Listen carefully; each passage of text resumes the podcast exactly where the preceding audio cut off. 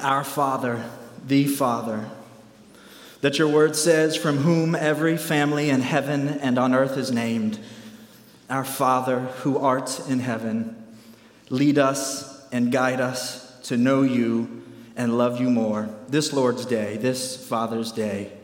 Amen. We have a good Father, a loving Father, a rescuing Father, don't we? As we were planning for the sermon calendar and Exodus was coming to an end last week, Clint asked me if I would be interested in preaching on Father's Day. And as someone who loves Father's Day, because I have a great dad, and because I have great children and love fatherhood, and the fact that I get to participate in it, and Father's Day is a day that reminds me of all of this and that I get to be a part of it, I said, yes, Father's Day would be a great time to preach. Because Father's Day and father as a role for the Christian, it's, it's different. It's, we're unique, we're set apart in how we view this role than the rest of the world does. Not that we do much different from other fathers. We love and we protect and we instruct and we care and we provide for our children, just as any father born under the sun should do. But how we view even the name of Father is different. Perhaps as a Christian, you may not have ever known your Father. As Luke prayed, sin and brokenness has entered into everything and even in the family. And so perhaps a Christian may not know his or her father. Perhaps it would have been better to have not known their father. And some here, sadly, may be nodding your head with this and hurting in your heart. But regardless of how absent or harmful or disappointing a Christian's earthly father may have been or still may be, the Christian has a heavenly father, perfect in every way, defender like no other, one who will fight for you, provider for all we need, everything in abundance a type of love given by the Father that just a list of words can't do justice to describe. But it's a love that seeks and works, it's a love that lifts up and is compassionate and affectionate, forgiving and generous, a love that rejoices in us and with us. And this is what I wanted to talk about. My Father, our Father who art in heaven I wanted to hallow his name this morning. So, of course, the text we would all naturally go to to talk about fatherhood is in Luke 15, the parable of the woman and the lost coin. A classic fatherhood tale. Open up your Bibles to Luke 15.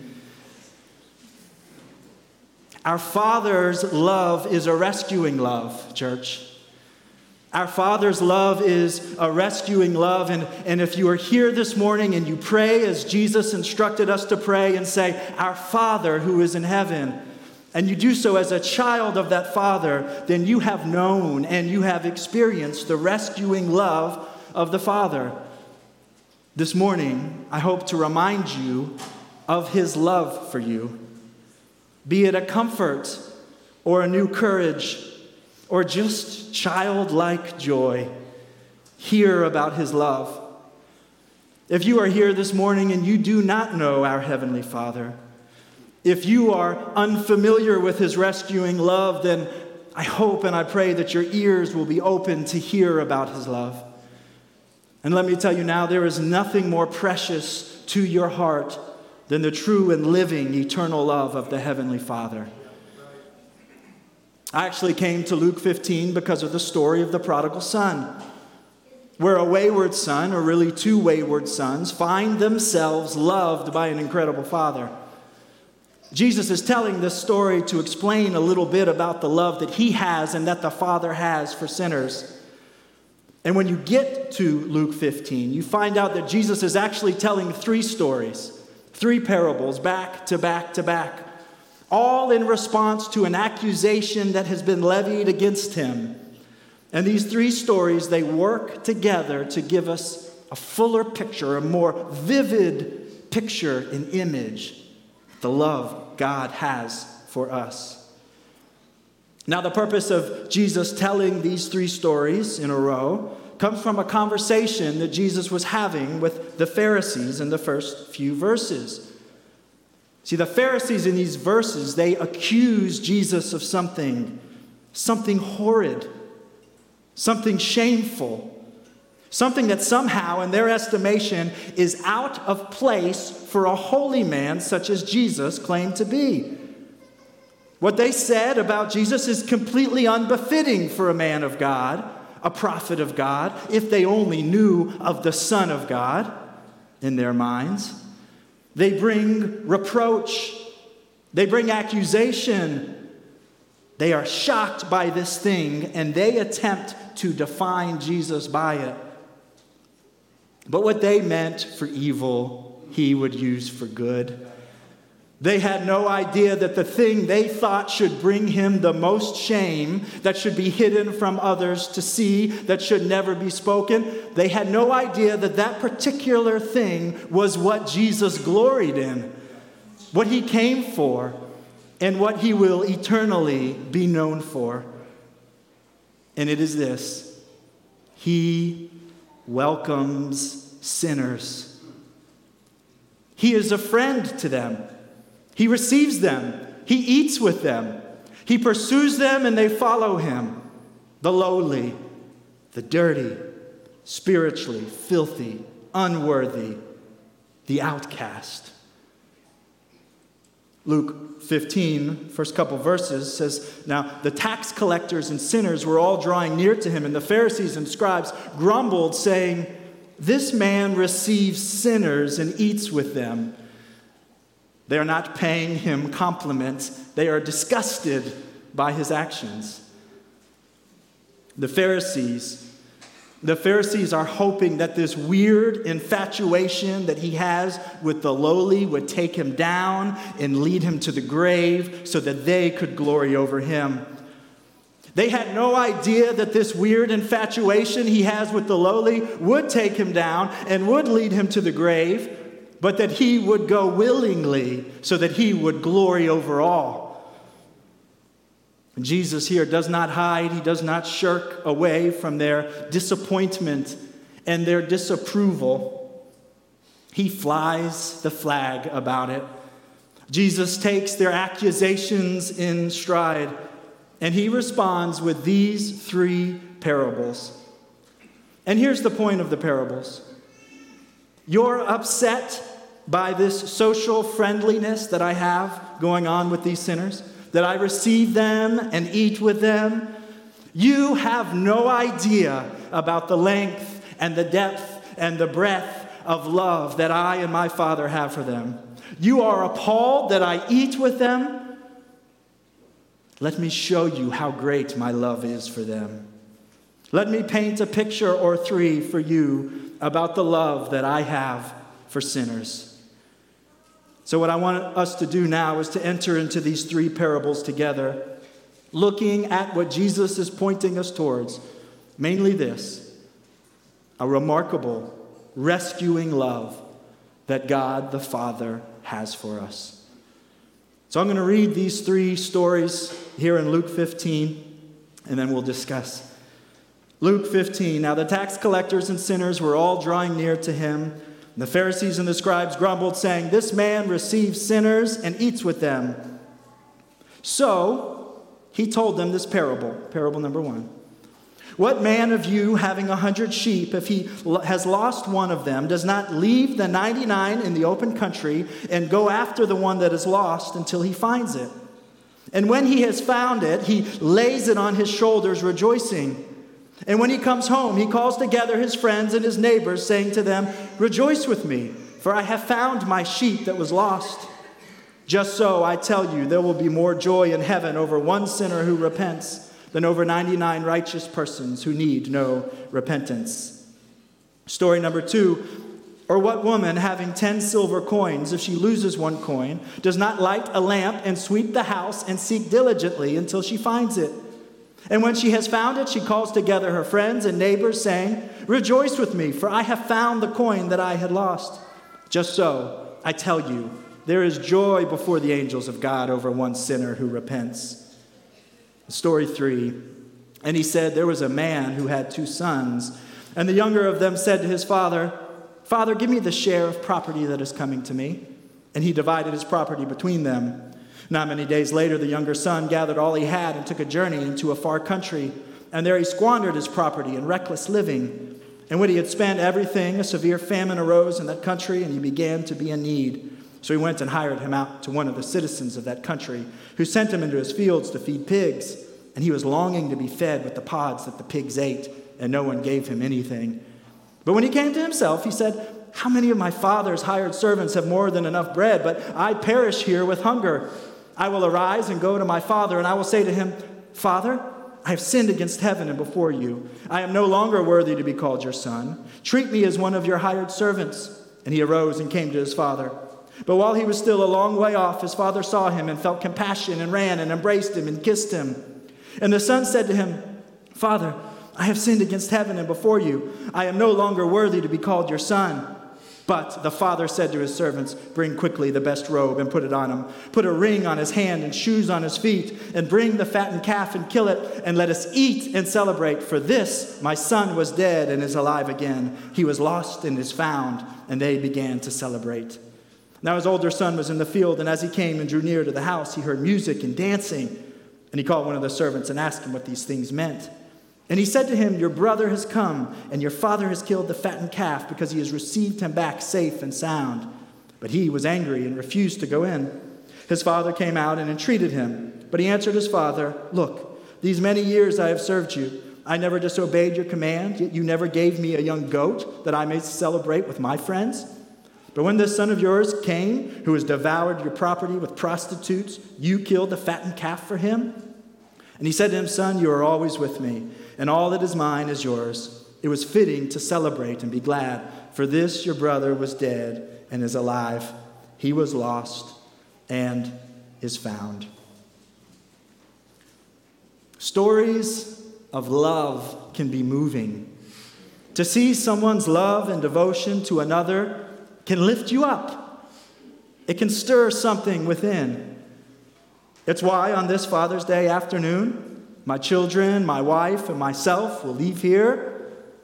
We'll go home, we'll have lunch, and we'll do what we do every Father's Day watch William Goldman's The Princess Bride. A cinematic masterpiece. Story told with wit and charm a story of true love, the greatest story ever told on screen. And a good story, a good story can wrap you up in it. A good story can capture you and, and sweep you away. It's very powerful. The very effect of hearing about one's love for another is very powerful to the human heart. Even if it doesn't have to do with you, the simple idea of love is so innately valued in us that it moves us. These stories of love that Jesus tells concerning the Father and the sinner are uplifting and they're stirring. Oh, to be like that sheep that's pursued with such intentionality. Oh, to be like that coin that is sought and found and celebrated over.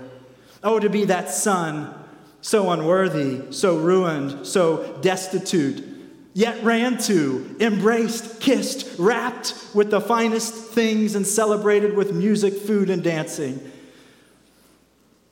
Friends, family, my children, this story is ours. Do not simply be entertained this morning by Jesus' telling of a love story that belongs to someone else. Be overcome by the telling of a love story that belongs to you. The Father's love is a rescuing love. As a father, Father's Day is, is perhaps my favorite holiday. And my hope is that on Father's Day, for as long as possible, that my children will come close, draw near to me, and be reminded of my love for them. Now, this morning, I'm going to say 10 things about God's love that are found in these three stories. And my hope is that today, on this Lord's Day, on this Father's Day, that we children will come close to the Father, draw near, and be reminded of His love for us. The first thing from these stories that we see about God's rescuing love is that His love is a seeking love. In verse 3, so he told him this parable. He says, What, what man of you having a hundred sheep, if he has lost one of them, does not leave the 99 in the open country and go after the one that is lost until he finds it? And then verse 8, he says, Or what woman having 10 silver coins, if she loses one coin, does not light a lamp and sweep the house and seek diligently until she finds it? The Father seeks because his creation has wandered. Isaiah 53 tells us this All we like sheep have gone astray. We have turned everyone to his own way. The sinner is all of us. We are separated from the Father because of our sinful nature and our sinful wills. And the predicament is bleak. The predicament of those separated from the Father is bleak. When I was in Eastern Europe, I remember there were children that were set up to beg downtown in the city square on a mat with an instrument or singing a song, all by themselves, as young as the ages of four or five. And you'd walk by them, and they would be all alone and abandoned, no protection, no provision, no necessary intimate care. I eventually learned that not too far off was a parent who was watching, who was keeping their eye on him or her. They wanted to give the impression of desperation so that people would have compassion and give. They wanted to give the impression of bleak, a bleak, dangerous life while maintaining a level of safety and security, a blanket of protection over the child. But when we sinned against God in the garden, we left our Father completely. We have strayed away from the shepherd like the sheep. We have been lost in the darkness, covered in dirt like the coin. We have taken what we can get our grubby hands on and fled to a faraway country to live recklessly like the son. We are the little child in poverty sitting on a mat. But there is no blanket of protection. The predicament of those who are absent from the Father is bleak. But God the Father's love is a seeking love. It's a seeking love that is a working and sacrificial love. That's the second thing I want us to see is that his love is working and sacrificial. He pursues those that are his. He comes and gets them. God's love for his children is not a waiting around type of love. One is gone, so the 99 are left in the open field, and he goes after the one until he finds it. All that needs to be done, for as long as it is needed to be done, is done until he finds it. As the shepherd in this parable goes after the lost sheep, the good shepherd, Jesus, was sent by God the Father to come and get us. Jesus said, My sheep hear my voice, and I know them, and they follow me. I give them eternal life, and they will never perish and no one will snatch them out of my hand. My Father, who has given them to me, is greater than all, and no one is able to snatch them out of the Father's hand. He pursues those that are His, He works in pursuit of them. He works like the woman who lights a lamp and sweeps the house and searches diligently until she finds the coin. Jesus did all that was necessary to find us in the darkness and rescue us into his marvelous light. He was the true light that could light up the darkness. Death could not hold him, darkness could not hide us any longer. His bright glory pierced through sin's darkness like a lamp in a hovel when he defeated sin and death on the cross.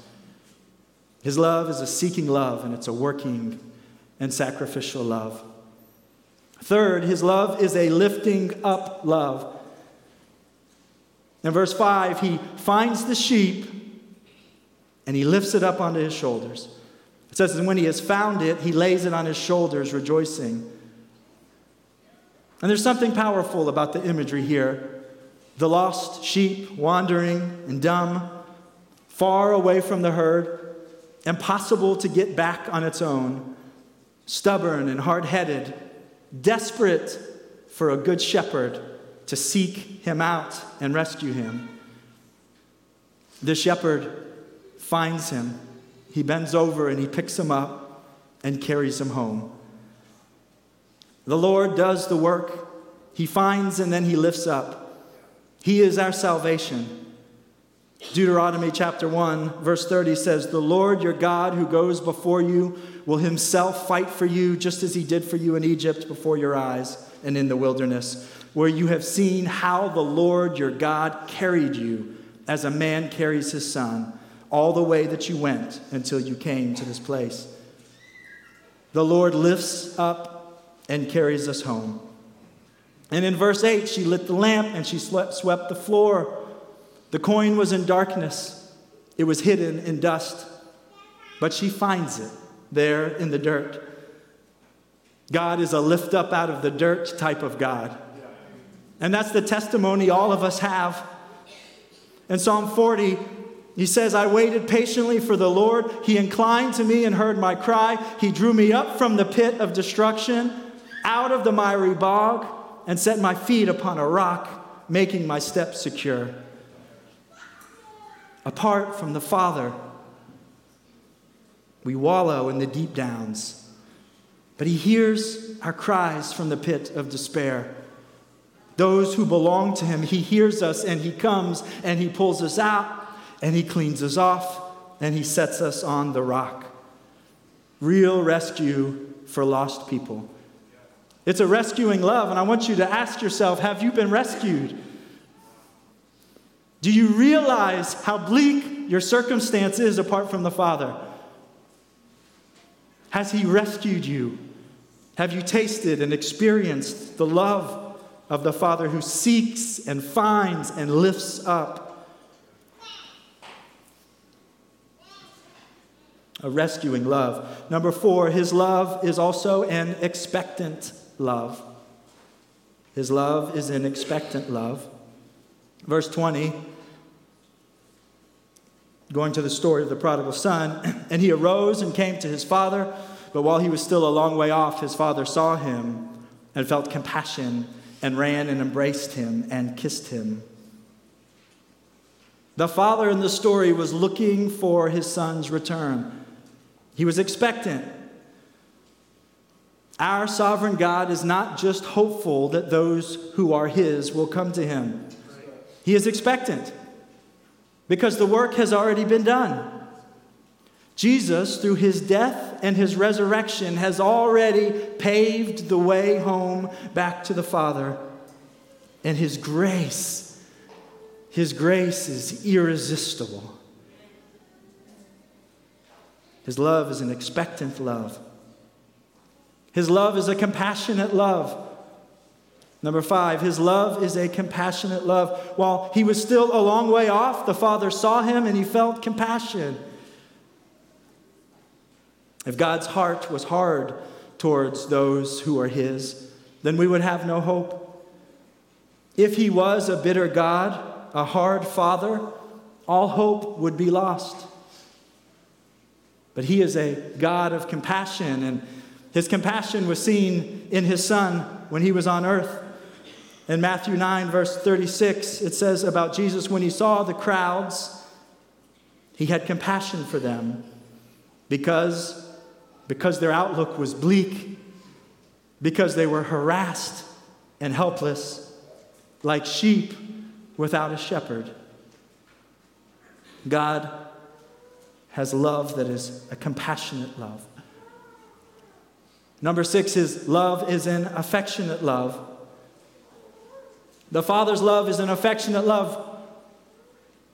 When he saw his son, the Father ran and embraced him and kissed him. The Father saw him and he ran to him and he embraced him and he kissed him. Love can sometimes look different when it comes from different people, I think. I was recently at the swimming pool for my kids' swim practice. There was a young boy there, very young, who did not want to swim. He knew how, well enough, I guess, but he did not want to. He did not tell me this, but I assume he didn't want to because of his many tears and his many screams as his father picked him up, walked him over to the side of the pool, and threw him in.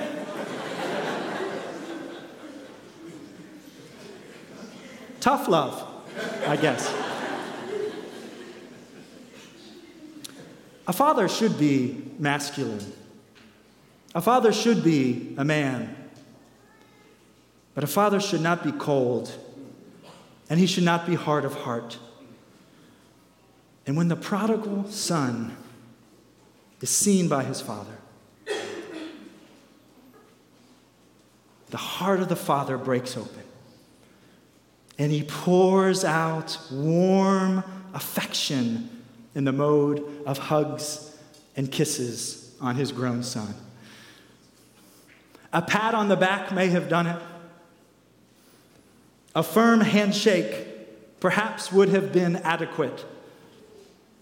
But no, no, not in a story that describes God and his affection for his children. That would not have done. That just won't do it. He isn't that type. God's love for his children, oh, it's warm, it's tender, it's filled with emotion and affection. His love is an affectionate love. We're not his bros, we're his children. He doesn't dap us up, he embraces us with hugs and kisses. Number seven, his love is a forgiving love. And the son said to him, Father, I have sinned against heaven and before you.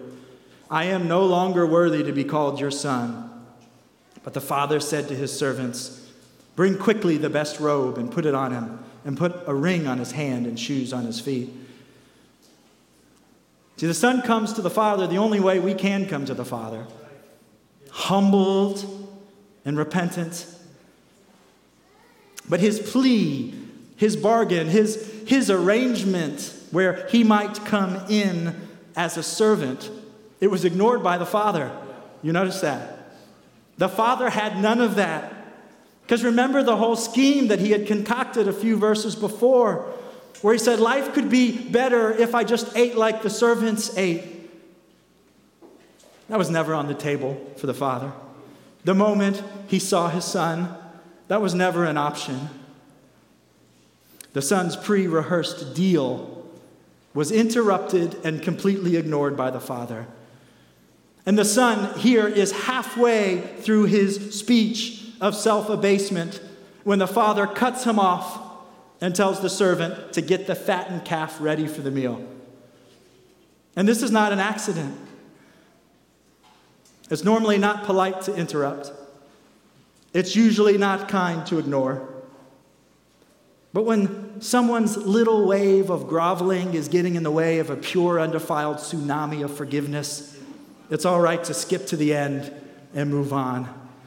And so the father cuts short the son because the son's back and he's got a party to arrange. When the father explained it to the older son at the end of the story, he said this. In verse 32, he says this For this your brother was dead and is alive. He was lost and is found. To the Father, both in this story and to our Heavenly Father, there is dead and there is alive. There is no mostly dead. You're lost or you're found. The son, the son thought he might slip in quietly into his father's house as an unworthy servant. Oh no. He would be unworthy, all right. There's no one worthy, not even one in the Father's house. But when he came in, he would not slip in quietly. He would come in with music and eating and drinking and rejoicing as a son. God's love is a forgiving love. Hear this, children. God's love is a forgiving love. It's absolute forgiveness, it's complete. It doesn't ever come just in part. It does not cover just a little. It doesn't do enough to make one a servant, but not a son. John says that from his fullness, Jesus, we have all received grace upon grace. Grace that is greater than all my sin, grace that is able to cleanse within, grace that's made possible because of the blood of Christ. He forgives fully because the blood of Christ has ransomed us fully. When you were bought out of your sin, you were not bought with perishable things, such as silver or gold. Perishable things, such as silver or gold, might make you a servant in the house of the Father, but you were not bought with such things, but with the precious blood of Christ. Somebody say, I'm a son, not a servant. And it's because of his love is a forgiving love. His love is a forgiving love. And his love is a generous love. Oh, so generous. In the parable, half or, or maybe a third, depending on how you interpret it, of what belonged to the father had been given to and wasted by the youngest son. But when he comes back, the best of what the father has left is given to him. Think of the generosity lavished out onto his son the best robe, a ring for his hand, shoes for his feet. Our Father's love is a generous love. It's why the psalmist says, You make springs gush forth in the valleys. They flow between the hills. They give drink to every beast of the field. The wild donkeys quench their thirst. That's why Paul says at the beginning of Ephesians, Blessed be the God and Father of our Lord Jesus Christ, who has blessed us in Christ with every spiritual blessing in the heavenly places. He is the God who owns the cattle on a thousand hills, and he does not give sparingly to his children. His love is a generous love. Number nine, his love is a rejoicing love. His love is a rejoicing love. Now, we see this in all three of the stories, so I'll read each part. From the first story, verse 6 And when he comes home, after getting the sheep, he calls together his friends and his neighbors, saying to them, Rejoice with me, for I have found my sheep that was lost. Just so, I tell you, there will be more joy in heaven over one sinner who repents than over 99 righteous persons who need no repentance. Then in the second story, in verse 9, and when she has found it, the coin, she calls together her friends and neighbors, saying, Rejoice with me, for I have found the coin that I had lost. Just so, I tell you, there is joy before the angels of God over one sinner who repents. And then in the third story, verse 23, the father says, And bring the fattened calf and kill it, and let us eat and celebrate. For this my son was dead and is alive again. He was lost and is found. And they began to celebrate. Here are the parts of the story where Jesus is really sticking it to the Pharisees. I don't just eat with them. I don't just welcome in those people. Heaven itself bursts with joy at the coming in of one of them. There is much rejoicing in heaven when one comes home and the Father's love is poured out. Have you ever had an event or an occasion, or maybe just a person and you want to do something for them because of an outflow of affection for them. You're almost reckless in your spending. You forget that oppressive idea of a budget. You throw off the chains of responsibility. Lavish, grand, regal, over the top, spare not for cost, Shakespeare's Capulet said. If you haven't and you're related to me, today is the perfect occasion to give it a try.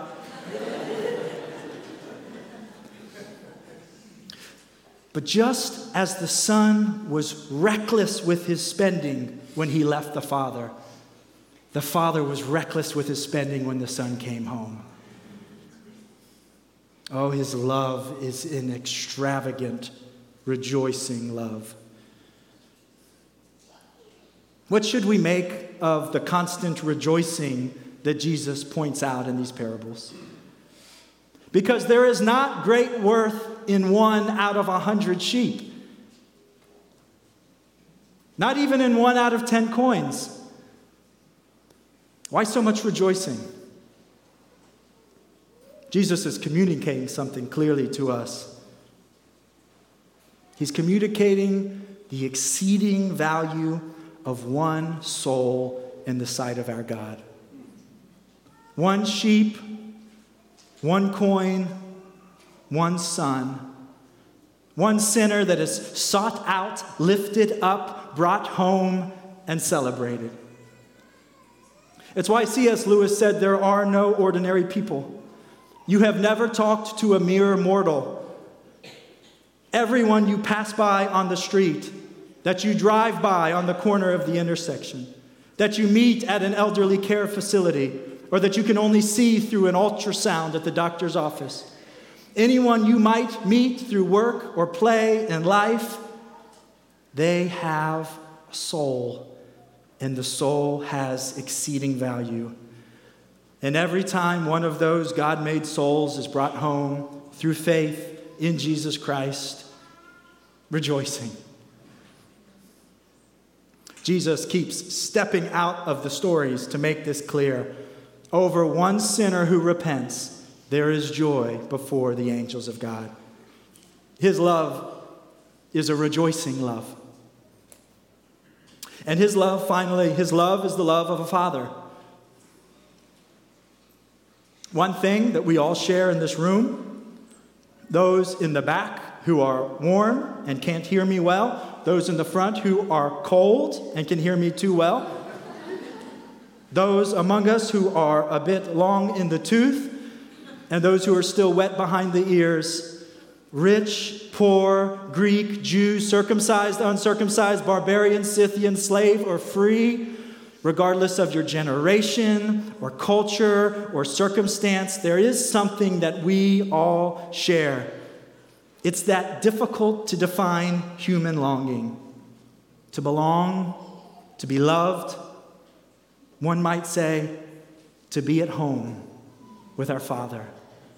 It's in us all. We're all made to long for home. We're all made to long to be that son that the Father rushes out to and embrace. We have no way to get there. We had no way to get home. John 1, verse 6 says, There was a man who was sent from God whose name was John, and he came as a witness to bear witness about the light, that all might believe through him. He was not the light, but he came to bear witness about the light. Now, the true light, which gives light to everyone, was coming into the world. He was in the world, and the world was made through him, yet the world did not know him. He came to his own, and his own people did not receive him. But to all who did receive him, who believed in his name, he gave the right to become children of God. Luke said in his prayer, Your father may have left you, but our heavenly father will bring you home. Oh, wow. This story can be our story, all of us in this room the warmth of a father's compassion, the, the grip of his loving embrace, the depth of his unending forgiveness, the eternal riches that he lavishes on his children, and a place in his home that he gives to those who are his. When Jesus was heading towards the cross and leaving his disciples behind, he said this to, him, to them In my Father's house are many rooms. If it were not so, would I have told you that I go to prepare a place for you? there is one primary application I hope we can all take from this hearing about the love of the Father.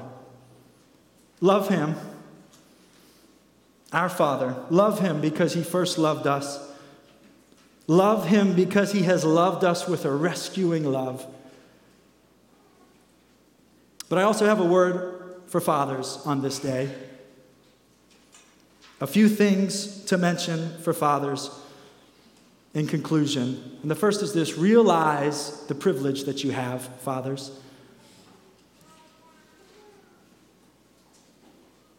You have been given a title that the Lord God took for himself. He has given it to you. A responsibility that is his by nature, that you've obtained in part through nature. An example that he gives us as the Father from whom all fatherhood is named that we can follow in. This is a serious task. There is much responsibility and much importance, but much joy. It is a privilege and it is a gift to be called Father. Realize your privilege, fathers. Do not let the days and weeks and months and years pass without being a kind, and generous and compassionate and forgiving Father. Also, be a father like the Father. Fathers, be a father like the Father. A father is meant to live a life that points to the Father. Oftentimes, we don't, but we're meant to. Live a life that points to the Father a quote from Robert Fulghum says to fathers Don't worry that children never listen to you, worry that they're always watching you. Live a life as a father that points to the Father. So your children won't have the testimony, yes, my father was this, but at least I have a, a loving heavenly father. Love them and point them to the heavenly father. And third, fathers, reproduce the praise of your children for your Heavenly Father. One thing that I cherish in my heart about my children's upbringing was something that used to happen when I had a loud and noisy truck, and I'd be coming home and they could hear me coming from down the street. And as they heard the rumbling and grumbling of my truck's engine, they would stop what they were doing, they would leave it behind, and they would sprint out to meet me as I came around the road. Joy in their faces, delight in their eyes, and they jump up into the cab with me. Fathers, you get the opportunity to experience someone delighting and finding joy just in your presence. Turn and delight and find joy in the presence of God the Father. Reproduce that love. A few weeks ago, we had the El Clasico soccer match. The winners of the El Clasico were given a winner's medal. This was a medal made of solid gold colored plastic. And the winners all received one around their, their neck, and and Will Mack gave his to, to his daughter. And she was walking around the parking lot holding this medal, eyes bright, a smile on her face. Look what my daddy won for me. She walked up to Pastor Luke. So unfortunately on the losing end of the of the match, but she walked up to him, bright eyes, sparkling. She looked up to him and said, Pastor Luke, Where's your medal?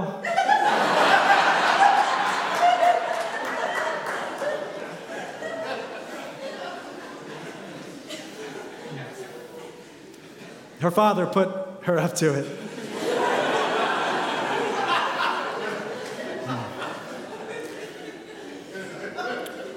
But that we would even learn from our children's admiration of us the way that they delight in the things that we have won for them, that we would delight in the things that God has won for us.